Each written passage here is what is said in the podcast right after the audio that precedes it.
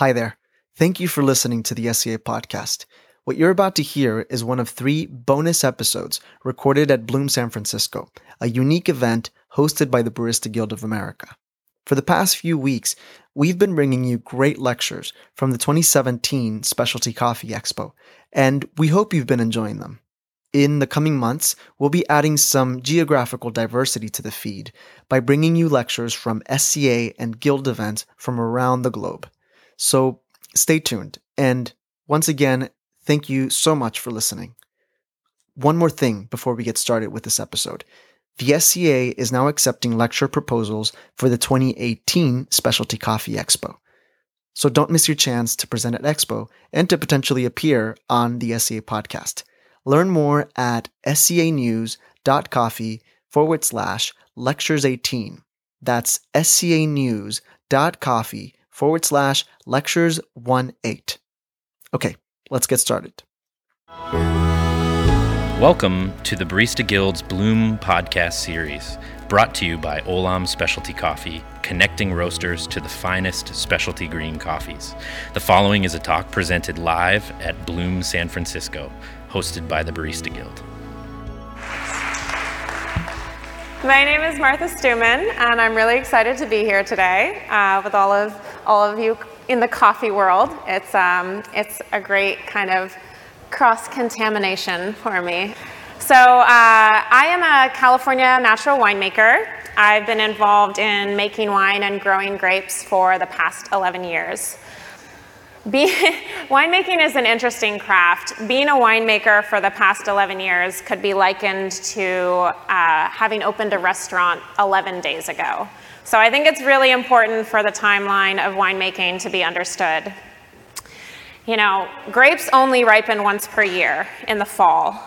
So while a winemaker may produce a series of different wines each year, they really only have one chance per year to create their dishes. Furthermore, a dish might not be cooked or finished for many years.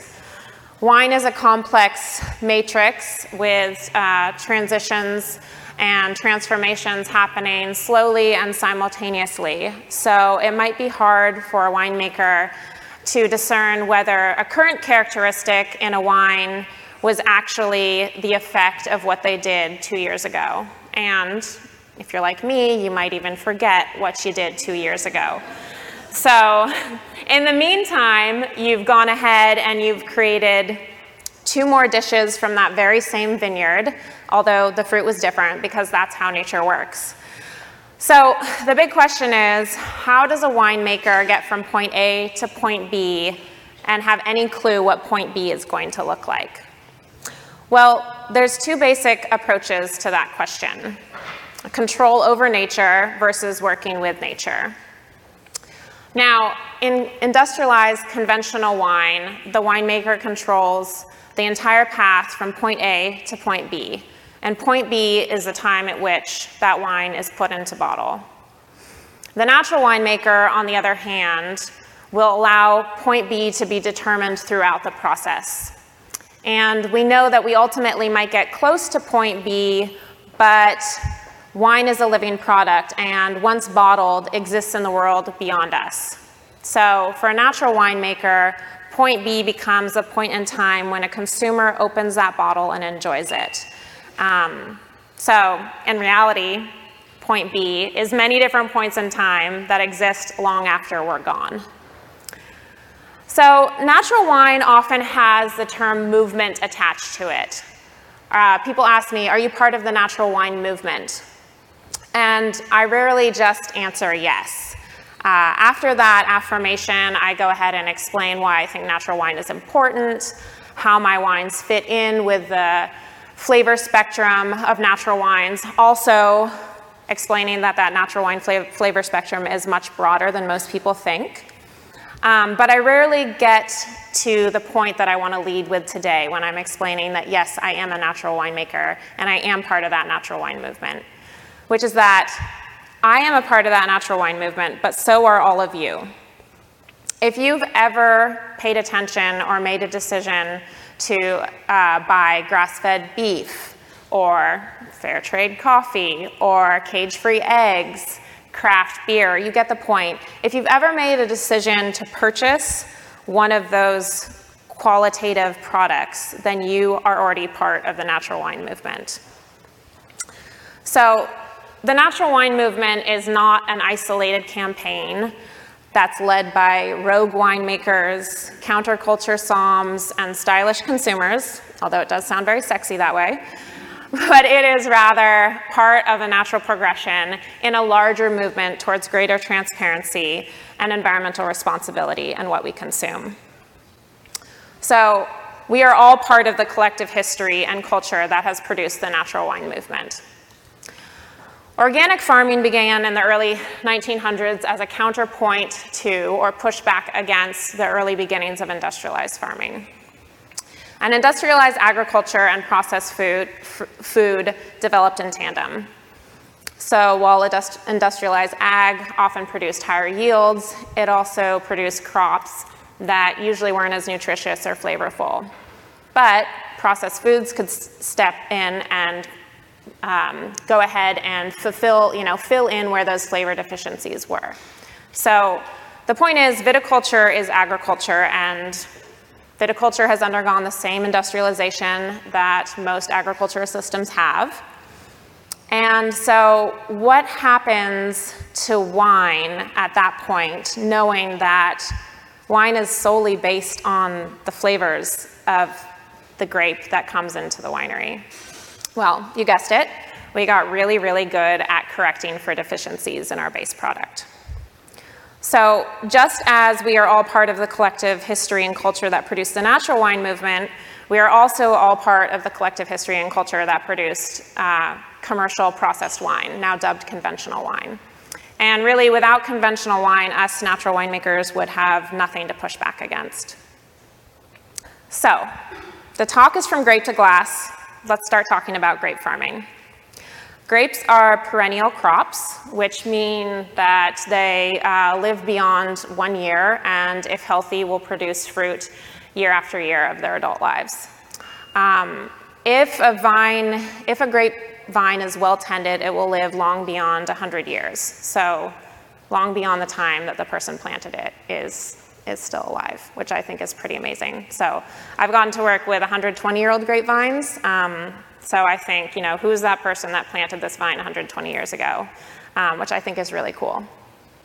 So industrialized grape farming uh, seeks control, and that control ultimately takes a toll on the vineyard.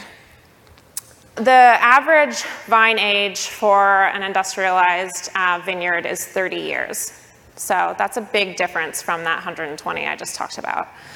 Um, some of the techniques used in industrialized um, viticulture are things like soil fumigation, um, which is basically uh, where they um, where they pump uh, toxic vapor into the soil to sterilize it. Um, also, the wide use of herbicides um, in order to create what you see here as um, what they call the you know, clean vineyard, where nothing else is growing besides the vines themselves. Um, additionally, the industrial farmer will select really shallow rooted rootstocks, um, which are not drought tolerant. Um, and this is as means to control uh, vine vigor and yields through an irrigation line and liquid synthetic fertilizers. So the organic vineyard, on the other hand, and in particular, uh, a dry farm grower will go ahead and choose more drought tolerant rootstocks, which yield deeper um, roots that regulate themselves in terms of water and plant nutrients. And um, these deeper rootstocks are really drought tolerant. They can exist at depths of, you know, 20 feet, six meters or more. It's very common. Um, and in the organic vineyard, uh, these roots not only regulate themselves, but because the soil is not sterilized, they take advantage of these really important symbiotic relationships with um, root colonizing bacteria and fungus, which also help bring up water and nutrients. Um, and generally speaking, uh, in the soil profile, the deeper you go, the more rich you get in mineral nutrients. So vines that are allowed to grow deep and access that mineral nutrient actually will have better tasting grapes. Those mineral nutrients really greatly flavor, uh, greatly impact flavor components in the finished grape. So while you can see here that there are plants growing in the vineyard other than, other than grapevines, um, in an organic vineyard, uh, this is actually a beneficial thing. So for the conventional vineyard, the argument is that there's too much competition um, with the vines themselves, which an industrial vineyard is trying to produce 8 to 12 tons per acre, generally speaking. And again, that shallow rooted rootstock is actually in the same zone as the grass roots. Um, but in an organic vineyard where the roots um, go much deeper than the plants themselves, um, and you're only trying to produce three to four tons per acre, it's really, the competition is not such a problem.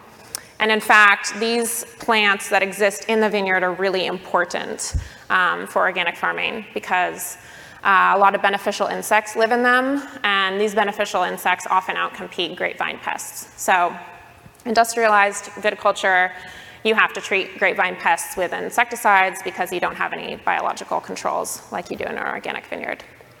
So let's talk a little bit briefly about the growing season because um, it's important to understand kind of the biggest pathogen on a yearly basis for grapevines is fungus. So fungal pathogens really love grapes. Um, it's necessary to do some sort of canopy management during the growing season then um, in order to increase airflow around the fruit. So in the industrial vineyard, uh, generally mach machine leafers come through and they'll go ahead and um, pull leaves off in kind of a vacuuming motion or hedge the vines, um, which leaves some of the clusters totally exposed to the sun, uh, creating sunburnt flavors, and then other clusters totally shaded, which means that they can produce green flavors or actually have mold in the flavor profile. So in the non-industrial vineyard, obviously it's a lot of time and labor to go through and select specific leaves and shoots, but the result is that you get a really nice dappled light on the fruit, you get even fruit ripening, and you get more consistent airflow. So you don't have to spray as many fungicides, or you can use softer chemistry. So Grape farming, each farming system is unique, um, and I know some really excellent farmers that lightly irrigate, for example. Um, I don't want to speak in extremes, but the point is, generally speaking, when you're working with nature rather than trying to control it, not only are you generally doing what's better for the environment, but you're actually producing better tasting fruit. So, let's talk a bit about the uh, transformation or the fermentation process, the winemaking process. Um, for a natural winemaker, it's basic that the grape comes into the winery ready to make wine. That's kind of the tenet of natural winemaking. So a grape berry itself has absolutely, it's a little winemaking kit. It has everything it needs to make wine. It has acidity, it has sugar, it has water, it has nutrients for yeast inside the berry, it has color and tannin on, in the skin, and then on the skin, on an intact, healthy grape berry that's not had any mildew, you'll have a rich natural bloom of yeast and bacteria. So I can't emphasize enough how important those farming decisions are leading up to that grape coming into the winery for natural wine, because we, you know, that determines that entire winemaking kit come fall. Now, let's talk a little bit about fermentation.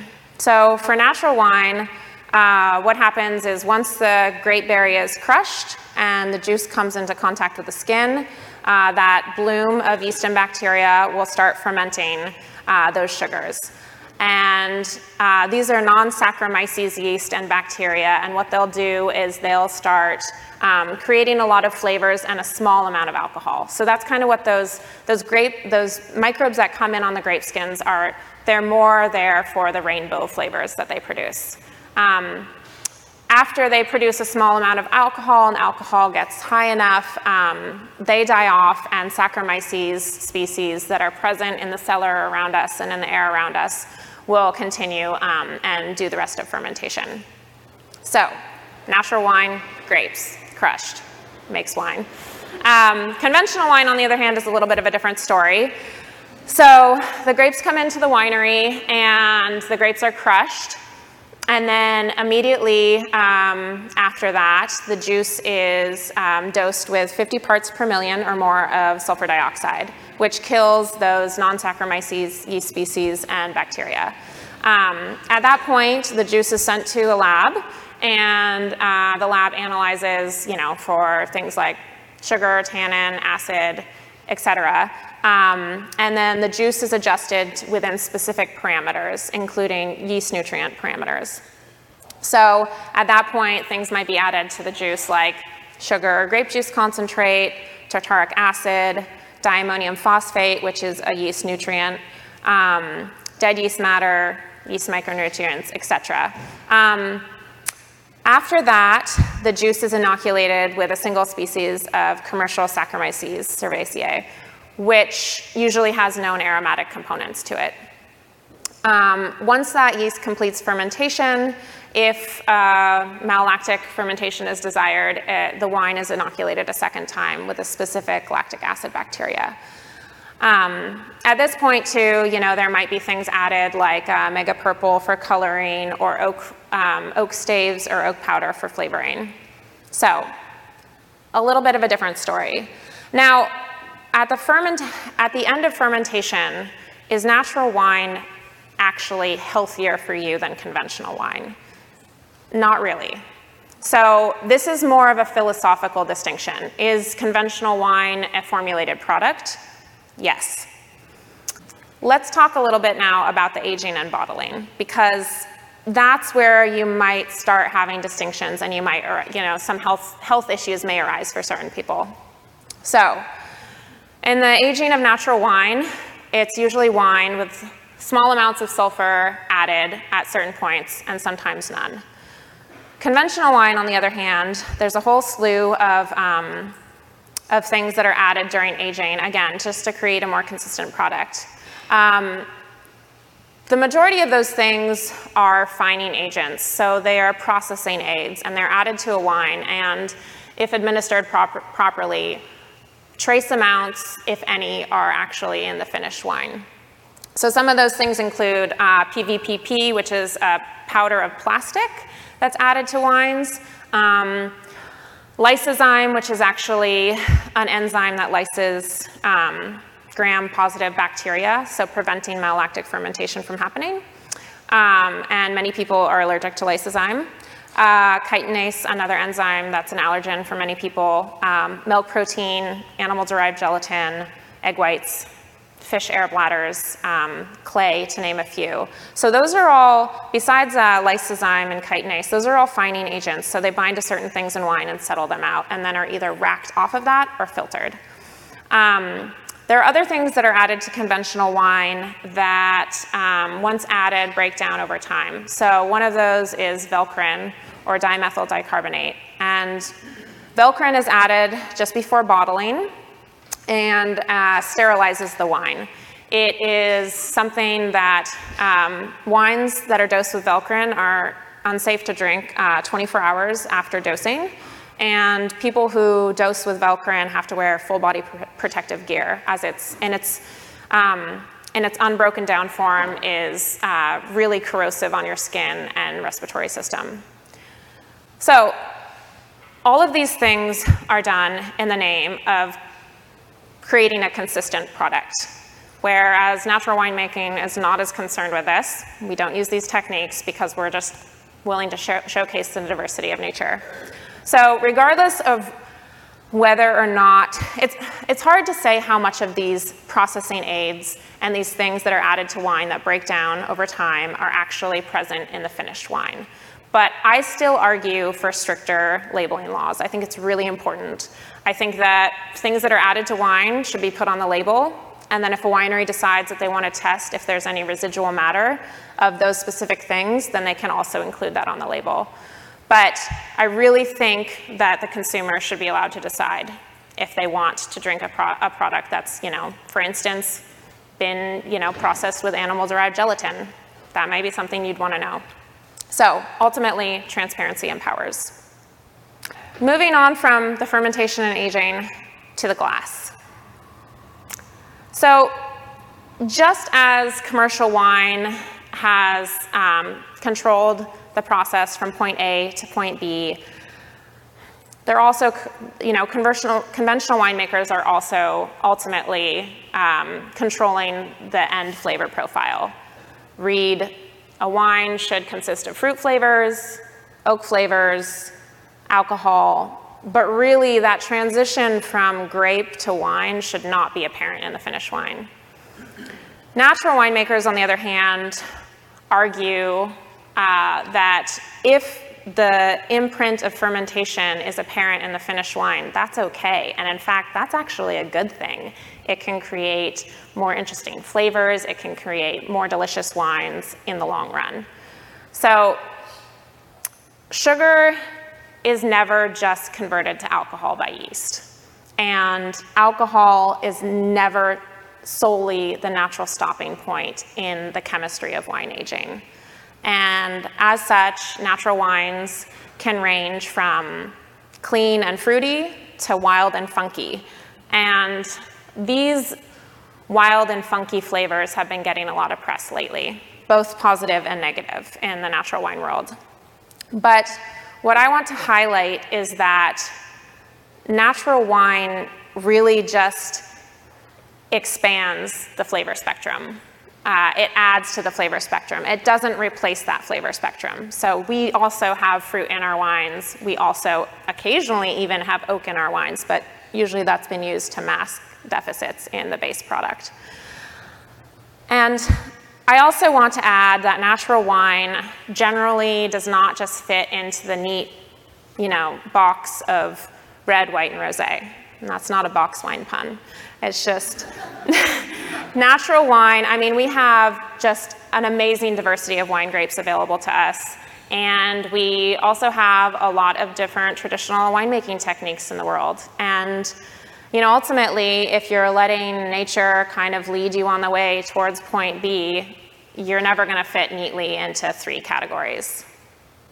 So, in conclusion, I would like to say that um, speaking from, from my culture, as Americans, we've, we've allowed, you know, we've decided recently that dry aged, uh, grass fed beef belongs alongside the softer flavors of grain fed beef, and that you know, uh, spicy arugula and bitter mustards belong in the salad just as much as the iceberg lettuce wedge. So I really just I think that these sort of flavor analogies can be drawn no matter what culture you're coming from. And I really think that I just argue that wine should be given the same open mindedness that, you know, ultimately expands our world. So, thank you.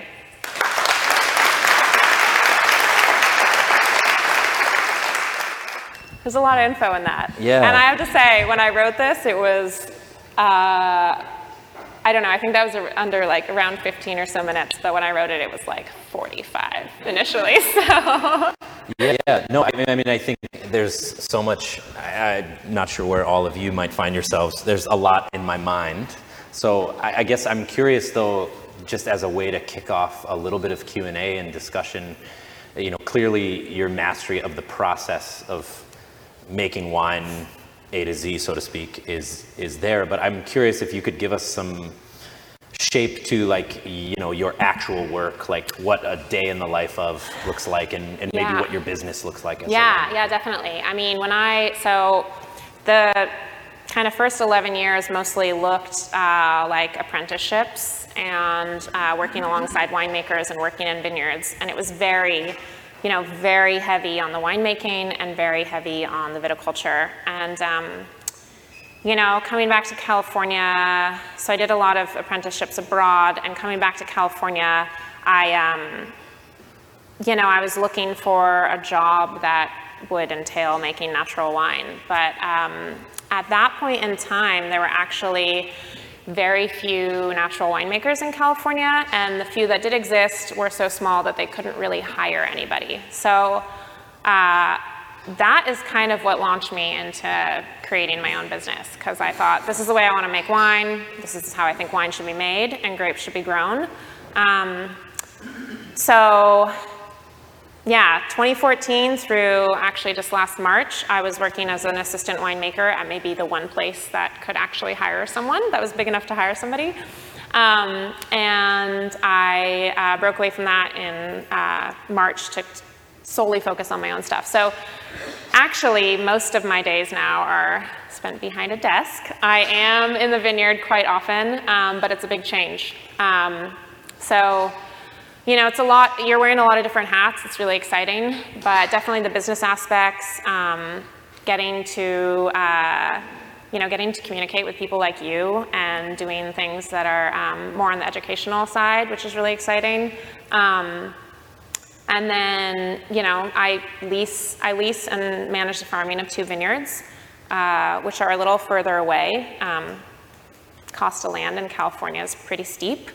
So the vineyards that I lease and farm are about two and a half hours up in Mendocino and two and a half hours in the foothills. Um, so my day to day is very, it's varied. It's very varied. So, but it's fun.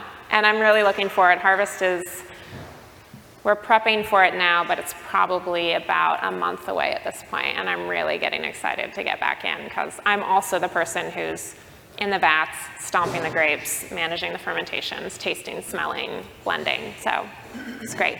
That's awesome. I think uh, you were mentioning earlier how, in addition to leasing land and tending to a vineyard and making the subsequent, you know, the wine to come out of, you're also buying fruit. Yeah.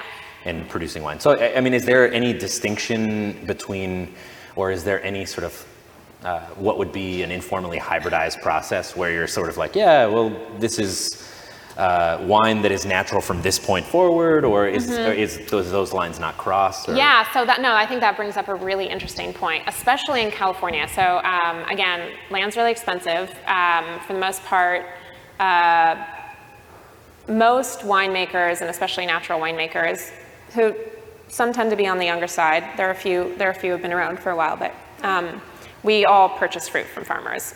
It's actually very uncommon to lease vineyards. Um, I was excited to find those opportunities. But um, yeah, so really you're putting your trust in the farmers. Um, I, you know, I go out, I talk with them a lot. I try to find farmers that are already, you know, aligned with my philosophy. Because uh, if there's one thing I've learned is, you know, someone who's been farming for 50 years a certain way is not likely to change, even try as you might. Sat down alongside a lot of farmers and brought wine and really, really trying to convince them. But um, yeah, it is hard. So there, there was, and there still is, um, something that's happening in California where wines are being made naturally, but the farming is not quite there yet. And people are working on it, and I think as natural wine grows and we have more economic power, uh, then we can kind of, you know, create change through that. Yeah, so, essentially influence. Yeah, upstream. yeah. Um, but but I do personally, you know, I'm actually less concerned with the grape variety. That I'm. I think you can make wine, great wine from most uh, varieties. So I'm really focused more in on the farming and people who have been the farmers maybe who never went through that industrialized phase that really you know third fourth and gen- third and fourth generation who are kind of like oh yeah i am organic because well that's just farming you yeah. know which is which is great yeah so. no it's interesting it highlights like a, a, tr- a, similar trust and almost a similar model that has existed in many different like coffee producing origins where mm-hmm. you know the the processing and milling and preparation of coffee uh, in this case for export, in your case, you know, for the preparation yeah. of the wine, um, is done with a degree of, you know, uh, collaboration and yeah. uh, and some unknowns mm-hmm. and some, you know, asserted trusts yeah. and.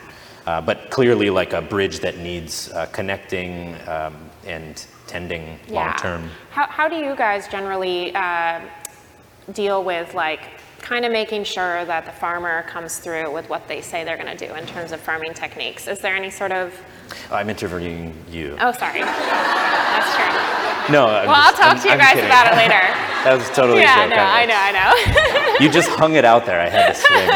Um, no, I think that that brings up again. It brings up attention that there there is not that mechanism. You know, there's not. Uh, there are different attempts, and there are. Um, you know, some models maybe or systems that have been proposed that are more viable than others, but Yeah. I think it really comes down to you know involvement and Yeah. activity and personal connection and transparency. Yeah, exactly. And you know, when you are uh, small enough and have the um, time and resources to create those personal relationships, then you know you call the farmer up and you talk to them, and you visit the vineyards a lot, and you say, "Hey, you know, what's going on over here? This doesn't look like quite like what we talked about." And they'll say, "Oh, you know what? I was really worried about spider mites this year. I decided not to cultivate because X, Y, and Z." And you're like, "Okay, great." And there's a dialogue. Um, but yeah, I think I think that that'll be a challenge as natural wine grows. Is kind of yeah, making sure that that relationship is still strong enough that there is there is that back and forth and that discussion. So Um, there's a question that's come through from Akash, um, which I think uh, is a great question and speaks to you know a challenge that we're often talking about and thinking about. Um, that it seems like you know you're starting to engage as a movement or as a you know in the culture of natural wine, but.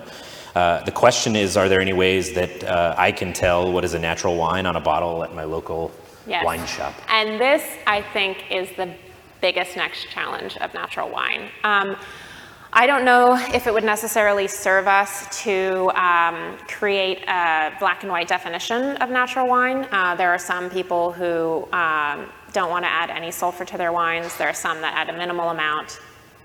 Outside of that, that's probably the only gray area, really. Um, outside of that, it just means that nothing's been added to the juice. It's a grape, and it's been natively ferment, you know, fermented with native yeast and bacteria.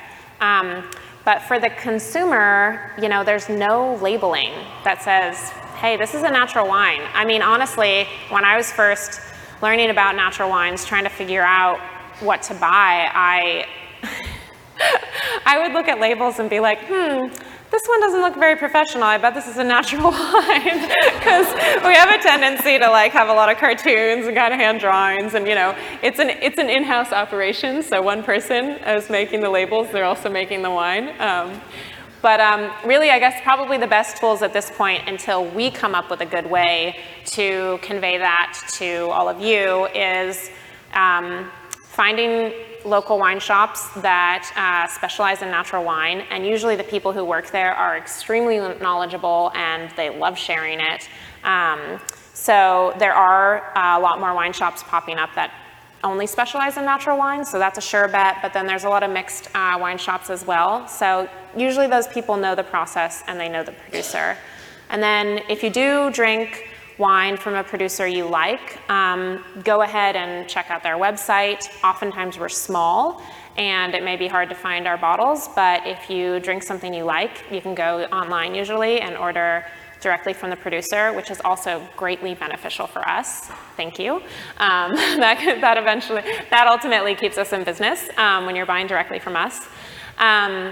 And then also, you know, if you uh, drink a natural wine that's um, uh, a foreign wine that's been imported, uh, check the back label, see who that importer is, because again, just like shops specialize in natural wine, there are importers that really, you know, they, they've already filtered out um, the conventional wines and they've chosen wines that um, uh, not only, you know, uh, fit the um, fit the fit the natural wine uh, profile, but that they also like have a specific palate. And if your palate aligns with that importer's palate, chances are you're going to like a lot of other wines from them. So those would be kind of the three main tools I would say. Um, and then, of course, if you want to dive really deep, there's some blogs and stuff. You can email me, and I can I can give you a list of those. So. Very cool. Is there, I mean, is there a, a sort of widely held discussion within the natural wine movement uh, as to defining and messaging to the public? I mean, That is, it is something that um, it, there is that push within the movement, and then I would also say on the other opposite side of things, there is a pushback from the press. That is one of the big criticism, criticisms um, from the press of natural wine is that there is no definition of it. Um, again, I think the definition I could I could sum up within a sentence or two, but it is something that we don't convey properly. So yes, that is a discussion point. Um, I think, and maybe this is true in coffee as well, it is difficult once you attach a definition to something. Um, you know, what's, what are the next steps? Is there going to be an enforcing body? Um, if you're going to label it, you're going to need an enforcing body, um, which is, you know, a resource-heavy thing. And we're still such a young movement that I think we're a few steps away from that. Um, but I think it's important. There are natural wine fairs that actually give definitions of so if you go to that wine fair, you know exactly what the wines are that are being presented at that wine fair. In terms of sulfur level, again, that's usually kind of the deciding factor. The go-to. So.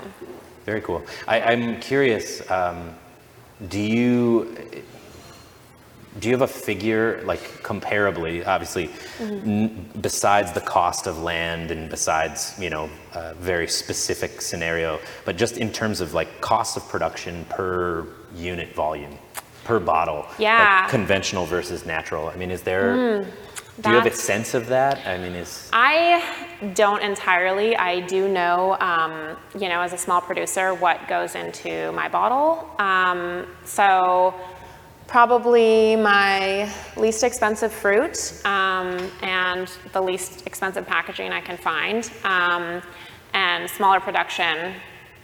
I more or less at this point break even with a $20 bottle on the shelf. So I sell that to a distributor for $9, um, and that for me is more a brand builder.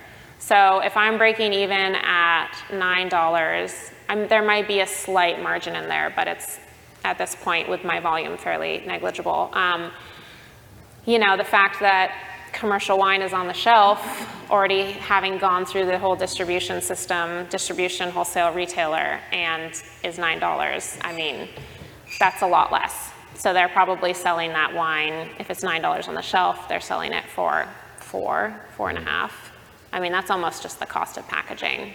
And of course, you get discounts when you buy volume of those things, sure, but sure. it's yeah, the, the cost of grape farming is a lot less, but it's also, you know, costly to the environment.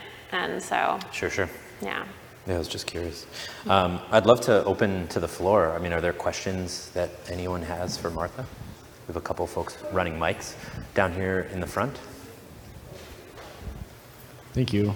Uh, great job. That's Thank really you interesting and in- entertaining as well. Um, I'm curious to know um, how common is it in your average grocery store to find um, all of those additives and uh, things used in commercial wine? I mean, is it 99%? Um, and how how common is it in the U.S. versus elsewhere? Mm-hmm.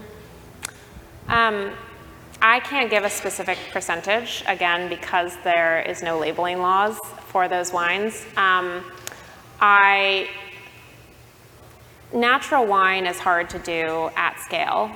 And so at a larger grocery store, generally 100% of those wines have been produced, you know, conventionally. Uh, whether or not they have that entire list of ingredients that I, that I listed um, may or may not be the case, but they uh, will generally always, you know, have the kind of things added during fermentation, and then some of the things um, added during um, during the stabilization phase. So uh, most wines you'll have will usually have bentonite clay added to them in order to um, it's part of the heat stabilization process. So when wines are shipped and if they heat up, they'll uh, throw hazes. Um, so, you know, there's, I would very confidently say 100% of the wines you find in the large chain, chain grocery stores have had some sort of additives um, put in them that are not obviously on the label. And is that leaning on the side of what all you listed and more, or at least one? I mean, yeah, uh, it really depends on the, the wine itself. Um, and so a lot of those things I talked about in the aging process are kind of generally part of the process itself, and then others are to correct, correct deficits. So, you know, maybe a wine fermentation went, went wrong, and there's a lot of acetic acid, and so they're adding chitinase as a way to reduce that. So there's there's both of those things happening, but um, the list is actually a lot broader than that. And if you um, let's see, a good resource there was. Um, an article, I think in 2013, in the New York Times by Eric Asimov, who um, I think the title is If Only Grapes Were the Whole Story. Um, and another wine writer, Alice Feiring, writes about this at length. So, again, it's impossible to trace um, unless you're going out and testing those wines. But even then, you don't always know if they've been added and just aren't showing up. So, Interesting. yeah. I think there was a question, Tony?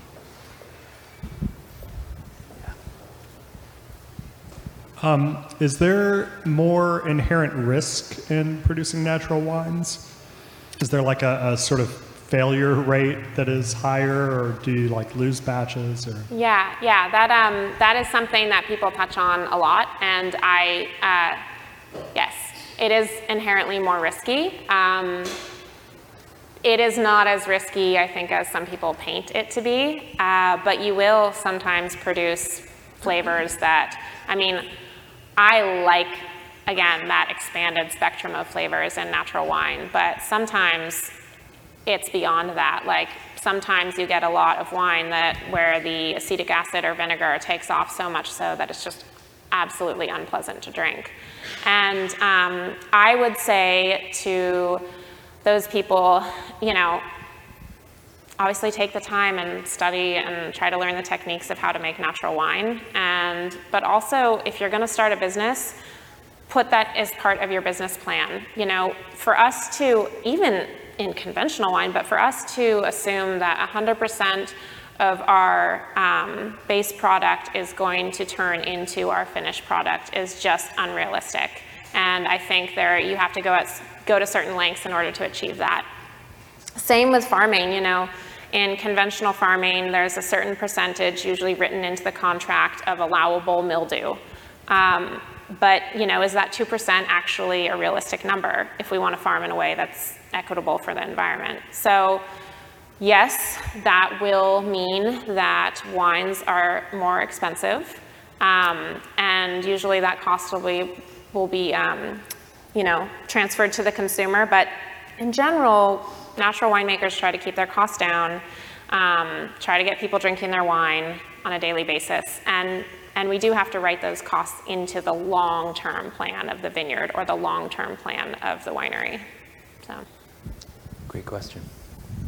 So first, I'll just start with one comment. What was the name of the chemical that you mentioned that the people have to wear the zoot suit to Oh, utilize? uh, Velcorin is the trade name. Uh, dimethyl dicarbonate is the chemical name, and that breaks down into methanol and one other thing I can't remember um, at, at, at the time. So I've actually never worked in a winery that administers that, um, and it's a product that's added to a lot of fruit juices and sports drinks as well. Um, so it's definitely it's in a lot of the beverages we drink. But it's interesting to me that um, I don't know if this is happening so much now, but a lot of these like uh, really high-end, um, high pH ripe Napa wines were actually getting dosed with Velcorin because sulfur is not very effective at a higher pH and they wanted to label it as unfined and unfiltered. So Velcorin was really one of the only ways to protect um, fermentation from hap- and spoilage from happening in the bottle with those pH levels.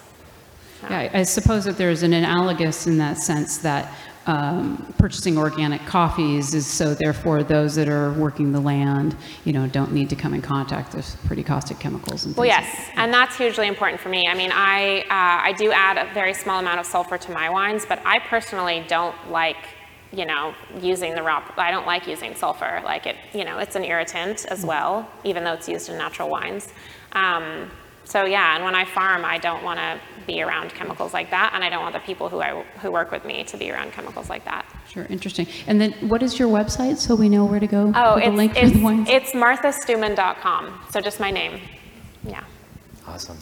It's so interesting, you know, that there's this very obvious tie uh, within our shared experience in specialty, where you know, as a small uh, retailer, uh, relatively speaking, um, as a small roaster, it's just so vital to have a very clear and distilled point, like creative point of view, um, to succeed. You know, to be differentiated, to uh, occupy a particular space for the consumers, our guests, to essentially elect coming to us, right? Is that the same for natural winemakers? They, Mm-hmm. Yeah. There's almost like a very particular um, thesis that one proves and stands by and becomes known for. Yeah, absolutely. So, you know, again, where conventional wine seek, seeks a consistent product, we need diversity. We need diversity in order for people to say, oh, you know, Martha's wines, they are acidic and bright and, uh, you know, tend to have this flavor profile, and I really like that. So I'm gonna, you know, and then obviously the story that goes be- behind it and the, you know, the work that that person is doing. And like you said, a distilled point is very important. Yeah, awesome. So. Uh, we have time for maybe one more question. Your hand was first. Um, so people don't have to label ingredients in wine because there are no governing bodies. But why don't natural winemakers who know that they're putting in things that we want to see label their wines? Because sometimes you don't even necessarily have variety on there, and Yeah. the you know people who are selling it will usually know. But I'm curious why people don't voluntarily do that because I think it would be helpful, and it would also be an easy differentiation. Like when people have to like for instance regarding gmos people will voluntarily participate in non-gmo project and you'll see the absence of that will Yeah. tell you Yeah. everything you need to know Yeah, and I think that that's a great point, and I ultimately think that's the way we're going to get to where we want to be because I think uh, insisting on labeling laws, the you know, natural wine doesn't have a lobbying effort at all, and um, we don't have the resources for that. But uh, we can we can label our wines, and I think you will see more and more of that. There's a little bit of bureaucratic red tape in terms of the way that the Trade and Tax Bureau is organized and the labeling laws are organized. So I think ultimately that's probably why you don't see more of it. But I, again, think you'll you'll start to see you'll start to see that. And you know that article that I mentioned that was in the New York Times, uh, Eric Asimov points that out. And there's you know maybe a handful of producers who are currently la- labeling their ingredients. So thank you yeah, Awesome. Well, Martha, I'm so sorry to cut us short, No, but this has been great. awesome. yeah. And thank you so much Yeah, for thank you so much. time. Thank you. You've been listening to a talk from the Barista Guild's Bloom podcast series. To hear more on topics relevant to the specialty coffee industry, visit www.sca.coffee forward slash podcasts and subscribe to this series. Thank you for listening.